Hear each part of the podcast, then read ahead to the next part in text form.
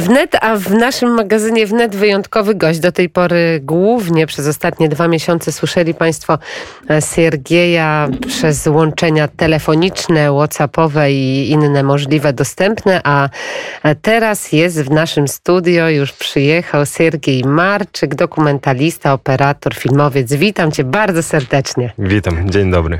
Dzień dobry. Jak w emocje, jak wrażenia po przylocie, po, nie, po przyjeździe do Polski z Ukrainy?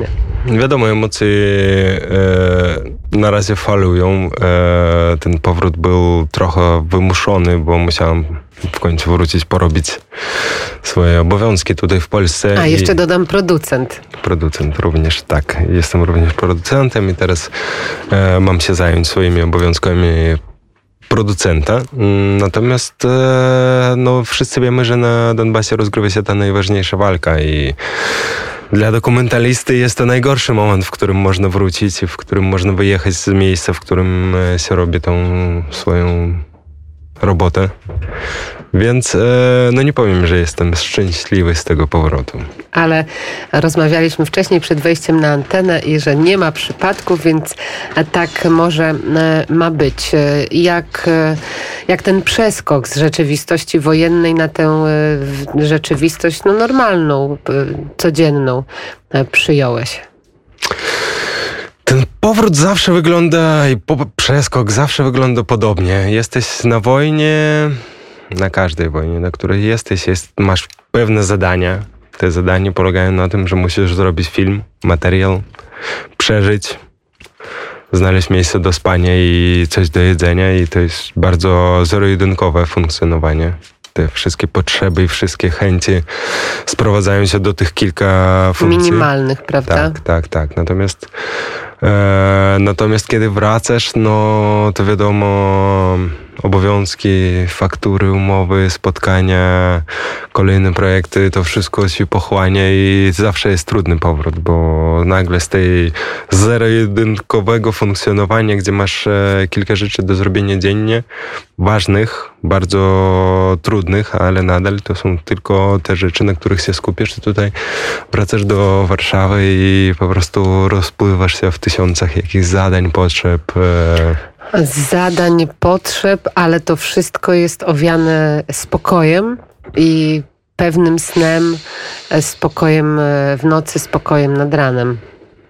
Raczej na razie tak. W sensie na razie myślę, wydaje, że ja jeszcze jestem bardziej tam niż tu i wiemy wszyscy, że walka się nie skończyła i wojna się nie skończyła, więc to nie jest taki powrót, po którym ty wracasz i mówisz, dobra, no to jest koniec wojny i, i już nie wracam do tematu i wtedy gdzieś tam organizm zaczyna to wszystko przerabiać, analizować i wtedy się zdarzają różne mniejsze lub większe kryzysy. To jeszcze nie jest ten moment. Wiem, że w momencie, gdy skończę to wszystko, co mam do zrobienia, wracam na front, mam do skończenia film, który, nad którym pracuję teraz. Mam też inne funkcje, które tam pełnię, e, więc też cały czas żyję tym tematem. Organizujemy dużą pomoc humanitarną dla miasta Wasylków, w którym, e, w którym głównie urzęduję, więc ta praca idzie cały czas. Na razie codziennie od rana do wieczora. Coś.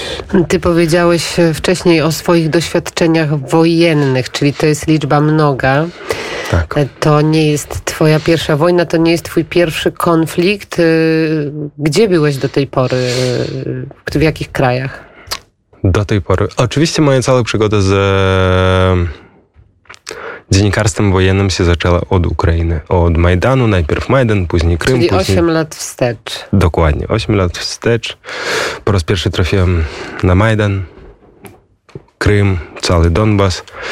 I gdzieś w roku 2016 chyba mm, zacząłem już wyjeżdżać troszeczkę dalej, kiedy się uspokoiło na Donbasie. To znaczy wojna się nie skończyła, ale wojna zaczęła robić się mniej interesujące dla dziennikarzy. To była wojna pozycyjna, gdzie trudno trafić na pozycję każdej ze stron. Trudno było robić ten materiał, na którym nam zależało, więc ja zacząłem wyjeżdżać najpierw konflikt kurdyjsko-turecki, później Irak, wojna Kurdów z państwem islamskim, później Wenezuela, kiedy zaczynała się wojna domowa między Juanem Guaido, wtedy jedynym kandydatem od opozycji przeciwko Maduro. Nicolasa Maduro.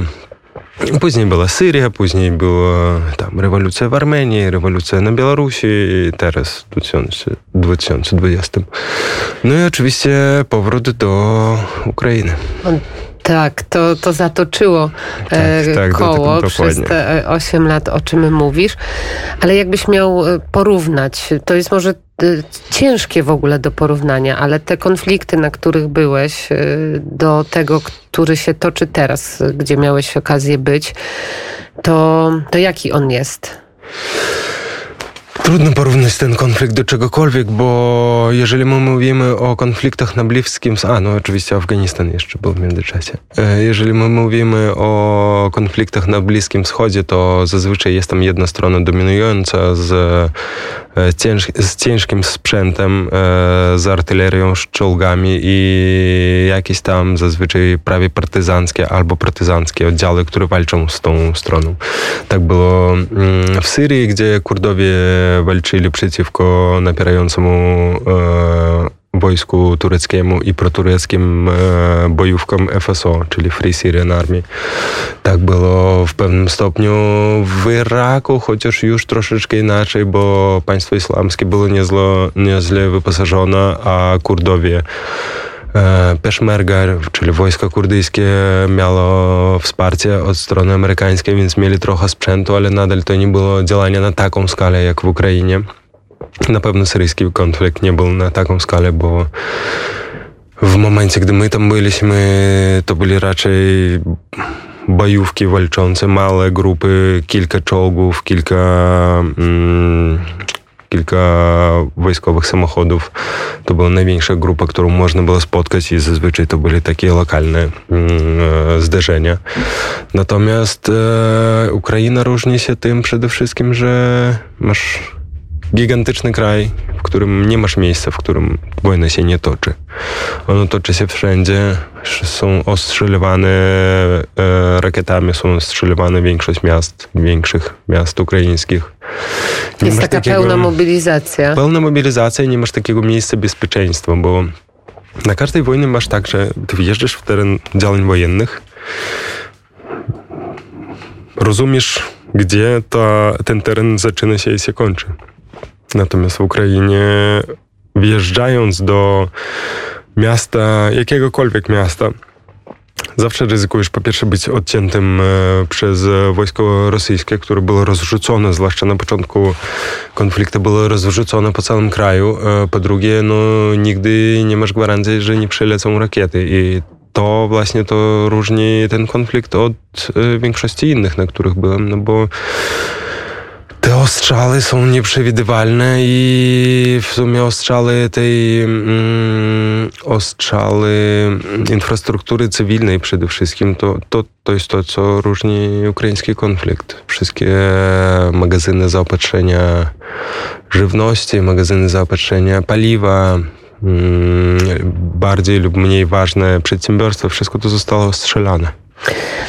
Niemalże dwa miesiące spędziłeś e, na tej wojnie, bo od razu tego samego dnia, 24 e, pojechałeś e, na Ukrainę. Tak jak mówię, praktycznie całe 50 kilka dni byłeś tam. Te korespondencje są, mogą Państwo wysłuchać praktycznie dzień po dniu z małymi przerwami na naszym portalu, ale jakbyś tak miał sięgnąć pamięcią przez te dwa miesiące i to przeanalizować, to, to jaki był moment najtrudniejszy dla ciebie podczas te, tego konfliktu, gdzie e, nie wiem, czy się bałeś, czy coś było zaskakującego, po prostu gdzie, gdzie, gdzie czułeś trud, gdzie, gdzie czułeś to brzemię wojny na sobie tak mocno? Na samym początku wojny było kilka momentów takich, kiedy faktycznie nie wiedzieliśmy się, nie wiedzieliśmy czy, czym się skończy noc. Codziennie, co parę godzin był ogłaszany kolejny atak e, na miasto. E, I to dawało takiej niepewności wszystkim uczestniczącym. To znaczy po prostu nie wiesz, czy się obudzisz, w jakim miejscu ty się obudzisz, tak trochę Szedłem spać, dostałem tam miejsce, spałem w, w bibliotece, nazwijmy to biblioteką na podłodze, więc dostałem jakieś swoje miejsce.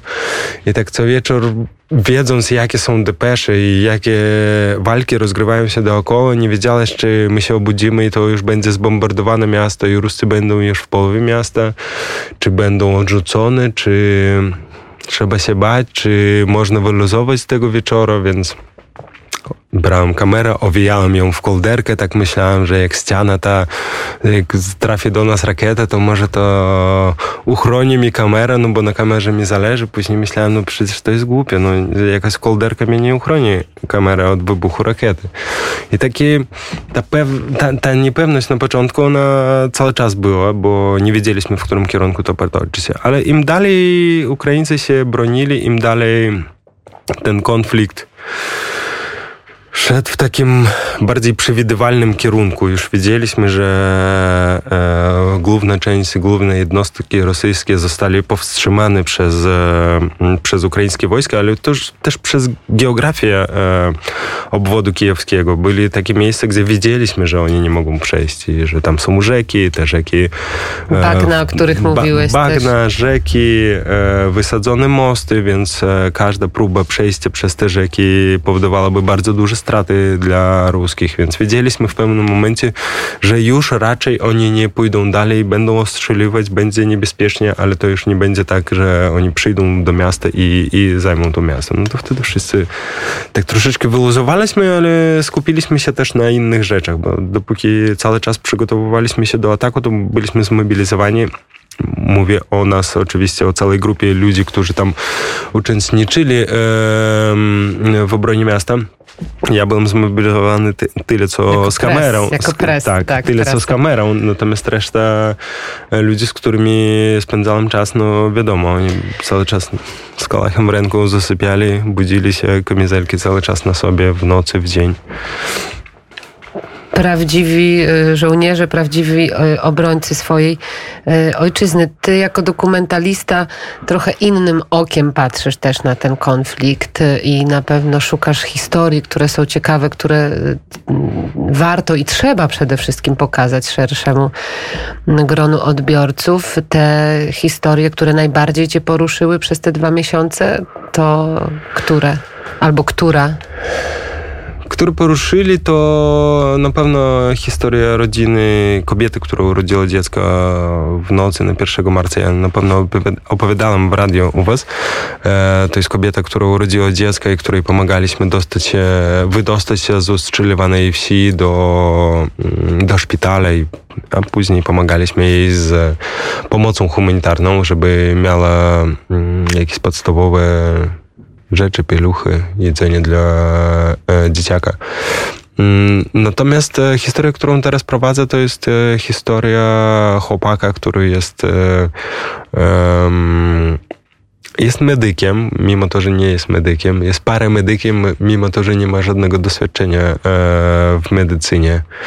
I on się zgłosił na samym początku wojny, zgłosił się do obrony terytorialnej, że chciałby pomagać, a wcześniej organizowywał duże eventy w tych czasach przedwojennych organizowywał duże eventy, więc jest, e, mimo to, że nie jest medykiem, to ma bardzo duże zdolności do organizacji ludzi i czegokolwiek. W sensie umie postawić pracę tak, żeby to wszystko sprawnie działało, umie rozmawiać z ludźmi, żeby oni rozumieli, e, co on od nich potrzebuje. Teraz e, cały czas śledzę tą historię i właśnie w trakcie w trakcie tej wojny zaczęli się tam dziać ciekawe rzeczy. Jego rodzina wyjechała do, do Polski i teraz jego żona jest w ciąży, ma dwójkę dzieci i gdzieś koczują tutaj po Polsce z domu do domu. On cały czas dzwoni do nich próbując się dowiedzieć, jak tutaj, jak tam. Tam się okazało, że nie najlepsze warunki byli, no to pojechał do, pojechali do innego miasta, miejsca i śledzę tak trochę dwie historie. Z jednej strony człowieka, który nie był nigdy na wojnie i nie ma nic wspólnego z wojną, ale przekształca się po prostu na naszych oczach, na oczach widza, przekształca się w żołnierza, bo uczy się strzelać, e, nagle zaczyna tym wszystkim dowodzić, sam dla siebie odkrywa, że już jest dowódcą tego, bo przypadkiem to się stało. Nikt go nie wyznaczał, ale był najbardziej zdecydowanym człowiekiem z tej całej grupy, więc e, wszystkie te obowiązki organizacyjne padły na niego i, i widzisz, że ten bohater się zmienia z, razem z tą sytuacją. A w międzyczasie zmieni się też jego rodzina, która tam trafia do Polski, dzwoni cały czas do niego z jakimiś tam historiami dość ciekawymi, czasem mniej ciekawymi. Jego żona prawie straciła dziecko, e, będąc w Polsce e, przez stres, ale na szczęście wszystko tam się uspokoiło, miała jakieś problemy zdrowotne, trafiła do szpitalu, później wyszła ze szpitalu. Nie spoileruj nam, nie spoileruj nam, to są te ciekawe e, historie. Za mm, kilka minut opowiemy Państwu też razem z Siergiejem, bo Siergiej jest Białorusinem, więc na ten konflikt też patrzysz zupełnie inaczej emocjonalnie, jeżeli chodzi o uwarunkowania geograficzne, ale to za kilka chwil, bo wybrałeś jaki utwór? Eee, znaczy, wybrałem utwór M. Solda. I w magazynie Wnet wracamy do rozmowy Sergiej Marczyk, dokumentalista, operator, filmowiec w naszym studio, uśmiechnięty. No i właśnie ciekawy wątek poruszyliśmy, bo muzyka leciała w tle. A jak ty z muzyką radziłeś sobie raczej z brakiem muzyki, w ogóle z dźwiękami tam i tu?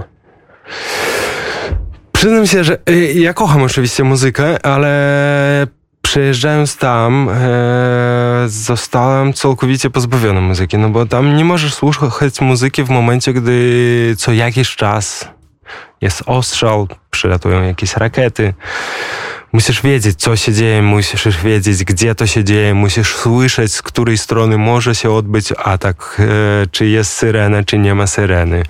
Więc to wszystko ci w pewnym momencie mm, zostawia bez muzyki, się przyzwyczajasz do tego, e, zaczy, zaczynasz się czuć niekomfortowo, jeżeli nie słyszysz tego, co jest na zewnątrz i jeżeli ktoś hałasuje albo ktoś nagle puszcza muzykę, to pierwsza reakcja większości większości ludzi, którzy są dookoła, no to ścisz, ścisz, no przecież nie słyszymy, co tam na zewnątrz. Trzeba słuchać, cicho, cicho. I to jest bardzo częsta reakcja większości ludzi, którzy byli razem z nami. Więc te półtora miesiąca spędziłem bez muzyki. I przyznam się, że do tej pory już jestem w Warszawie, już jeżdżę już samochodem. Dni. Tak, tak, tak, tak, I nadal jeszcze nie wróciłem do muzyki. Nadal jeszcze gdzieś tam nasłuchuję cały czas miasto. Nagle wczoraj poczułem jakieś syreny, syreny w mieście, co było dla mnie takim bardzo dziwnym. Wiem, że raczej to jakieś próby, nie wiem, techniczne albo szkolenie, no nie wiem, nie wierzyłem, żeby to mogli przylecieć rakiety, ale na, nadal, orga, ale pojawiło się nadal organizm głowie, reaguje tak? tak? bardzo, bardzo podobnie do tego, jak on reaguje w Ukrainie, kiedy ty wiesz, że mm, syrena to oznacza zbliżający się samolot e, rosyjski albo rakieta. Więc te dźwięki teraz na pewno inaczej traktuję i, i wiem, że za każdym razem, po każdej wojnie wracając, e, no potrzebujesz chwilę na to, żeby się przyzwyczaić do tych dźwięków. E, na pewno e, człowiek e, bardziej nerwowo reaguje na każdy głośny dźwięk i potrzeba miesiąca, dwóch miesięcy, miesięcy czasem, żeby, żeby na jakiś tam nagły dźwięk, e, fajerwerk albo wybuchnięte koło reagować spokojnie. reagować spokojnie, a nie padać na ziemię i czekać na jakiś tam ostrzał. E, powiedziałam przed piosenką, że wrócimy do Twoich korzeni, bo Ty jesteś Białorusinem. No i właśnie, jak byłeś przyjmowany? Czy w ogóle to miało znaczenie, jak pojawiłeś się na Ukrainie, w kontekście oczywiście tego, co się dzieje z reżimem Łukaszenki, jak jest zaangażowany w ten konflikt? W mojej sytuacji nikt na to nie zwraca uwagi. E, ale nie zwraca uwagi, dlatego że nasze poznanie się z Sztabem Obrony Terytorialnej było, można powiedzieć, po wszystkich weryfikacjach nas, czyli najpierw nas długo sprawdzała ekipa z Obrony Terytorialnej, później zaprosili kontrwywiad SBU, którzy zrobili powtórną weryfikację, sprawdzili po prostu wszystko, wszystkie nasze dokumenty. E, od góry do dołu. Od góry do, do, do Dokładnie. E, wszystkie moje filmy, które do tej pory zrobiłem, przypytując się o poszczególnych A było film. ich? Naście? Naście, naście. Jeszcze nie dziesiąt? Nie, Czy już dziesiąt? Naście. W sensie wojen, o wojennym temacie pewnie uzbierałoby się naście.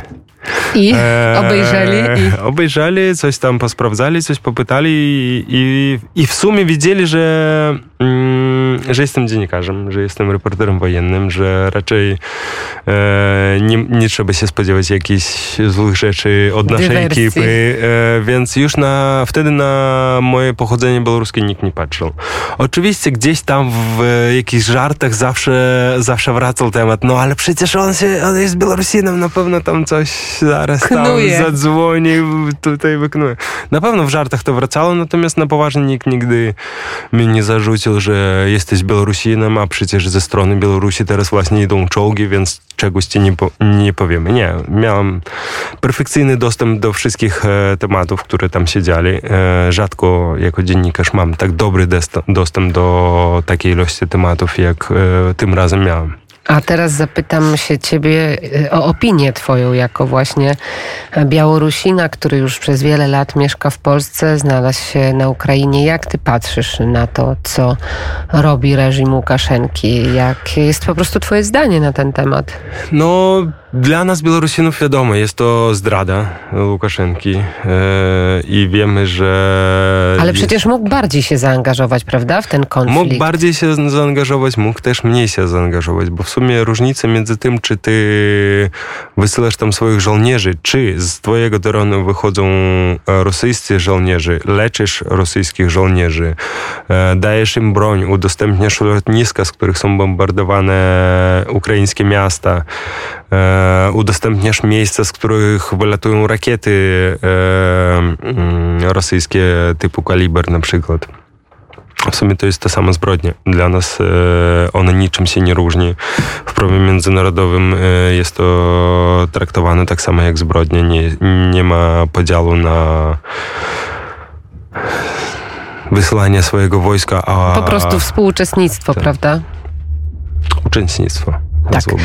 To, e, to, e, to już od tej polityki dużej e, odejdźmy, skupmy się jakby na, na, ty, na, na człowieku, na człowieku, na co jest najważniejszą ideą i w Twojej pracy i w ogóle w pracy dziennikarzy.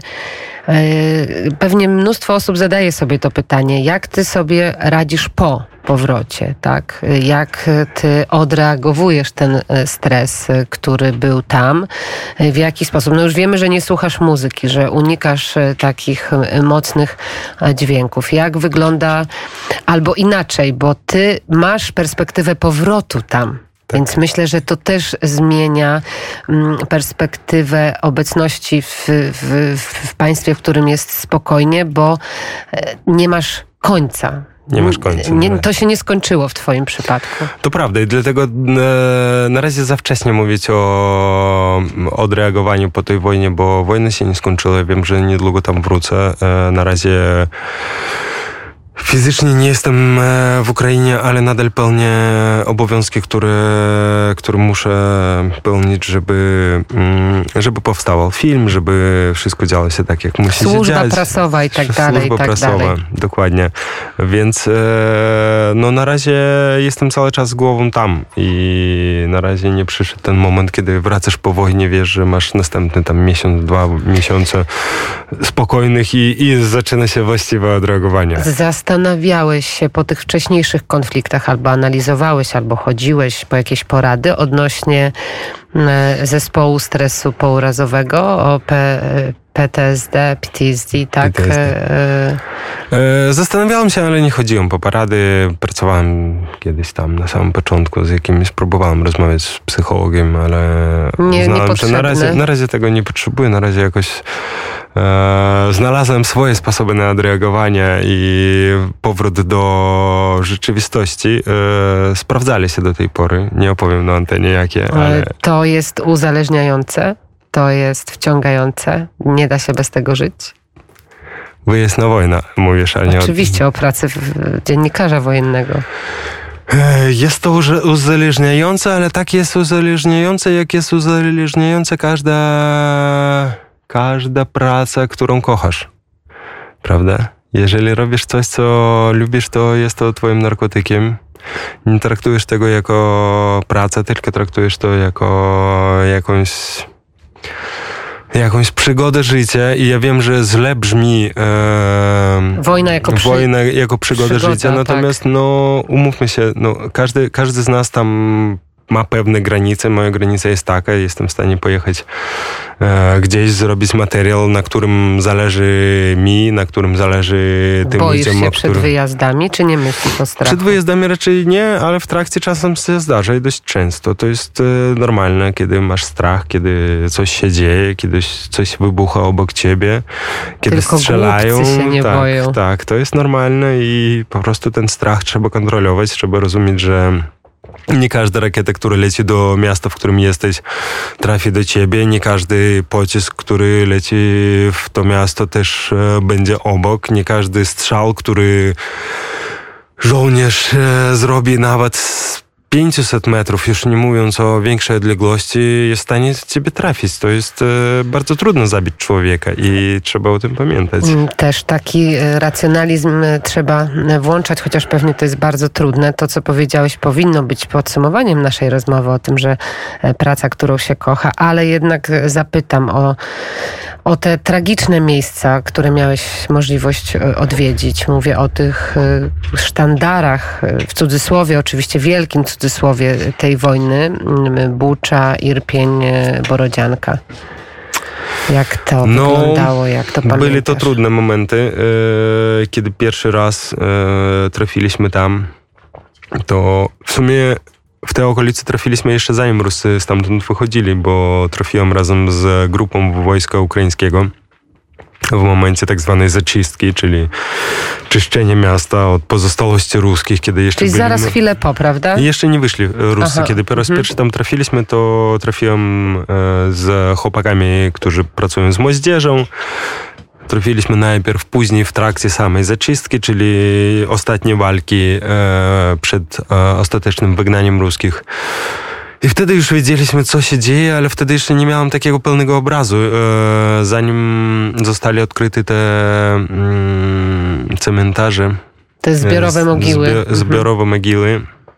To nie wiedzieliśmy, że jest aż tak źle. Widziałem, wyjeżdżając na ulicy w Bucie na przykład, te po prostu zawalone e, trupami ulicy i, i to było, i to prze, było przerażające, ale wiedzą, że to jest tam 10-20 30 może naliczonych przeze mnie ciał, no to nadal to jeszcze nie było, nie, nie wiedzieliśmy wtedy o tej skali. Teraz już rozumiemy, jaka to jest skala i zupełnie inaczej e, myślisz o, o bucie, wiedząc o tych zbiorowych mogiłach, e, a inaczej, jeżeli widzisz tam trupy tylko na ulicy.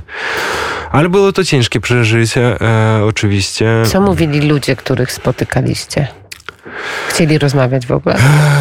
Chcieli rozmawiać. E, kilkakrotnie słyszałem taką e, historię e, od miejscowych z Buci, że no poza tym, że dla nich to wszystko było tragedią i szokiem, to mówili, że na początku, kiedy Rusy tam tylko weszli, tam byli lecisze, w sensie nie było tak mocnych ataków na cywili, natomiast e, zrobiło się o wiele gorzej, kiedy do ruskich się dołączyła grupa Czeczenów i oni zaczęli tam e, naprawdę rozprawy i zaczęli rozstrzeliwywać ludzi, zaczęli gwałcić kobiety. I od tego wszystko się zaczęło, od tego też zmienili się Ruscy i od tego ta cała obecność ruskich w Buczy już miała zupełnie inny wydźwięk, bo no, przynajmniej tak twierdzą miejscowi, że na początku było to inaczej. Ale wracasz, e, wracasz z kamerą, wracasz z e, nadzieją na, na powrót do tych bohaterów, bo to, to, to jest najważniejsze teraz dla ciebie. Wracam, wracam tak szybko, jak skończę wszystkie sprawy, które muszę skończyć. E, lecę, jadę tam. Pewnie grupa, z którą, o której robię film, będzie już na froncie, więc wrócę do nich na front. Mam nadzieję, że szybko skończę film, który zacząłem, przywiozę materiał i pewnie wrócę znowu tam. A twoi bliscy jak reagują na twoje wyjazdy? Jak rodzina, jak najbliżsi? E, moja dziewczyna oczywiście przeżywa, ale chyba się przyzwyczaiła do tego, co się dzieje w moim życiu i że jeżdżę w te miejsca, w które jeżdżę. Ona oczywiście się martwi, ale tak mi się wydaje, że jak już wracasz tam piąty raz, czy tam dziesiąty raz... E, jak żołnierz po prostu. E, żywy, zdrowy, cały. Uśmiechnięty. Uśmiechnięty. Trochę za każdym razem przytywam. Mówiłem, że jestem wegetarianinem, tam nie ma wegetariańskiego jedzenia, jem cały czas słodyczy, więc więc za każdym razem wracam większy. No, mi się wydaje, że to ją cieszy, że wracam większy. A rodzina, y, mama? Staram się nie mówić e, mamie, gdzie jestem w tym konkretnym momencie. Ona wie, czym się zajmuję. Ona się dowiedziała e, kiedyś wiele lat temu e, z newsów e, właśnie o tym, że wyjechałem e, na Majdan i trafiłem do reanimacji. I tak, tak moja mama poznała, że zacząłem jeździć w miejsce niebezpieczne i w sumie od tamtego momentu umówiliśmy się, że nie będzie mnie przypytywać o tym, gdzie konkretnie jestem. E, post factum opowiadam jej jakieś historie, te naj, najlżejsze, naj, naj najbardziej neutralne, żeby one się nie martwiły, więc mamy taką umowę, umowę. społeczną. żeby e, tego serca matki nie nadwyrężać, oczywiście. Siergiej Marczyk, e, już dokumentalista, znowu to samo powiem, ale przede wszystkim e, człowiek z pasją, dziennikarz z pasją, z misją, którą Państwo mogą słuchać i na naszej antenie, i teraz w naszym studio, więc na pewno w sumie nie ma nic na pewno, ale mam nadzieję, że się usłyszymy już za jakiś niedługi czas.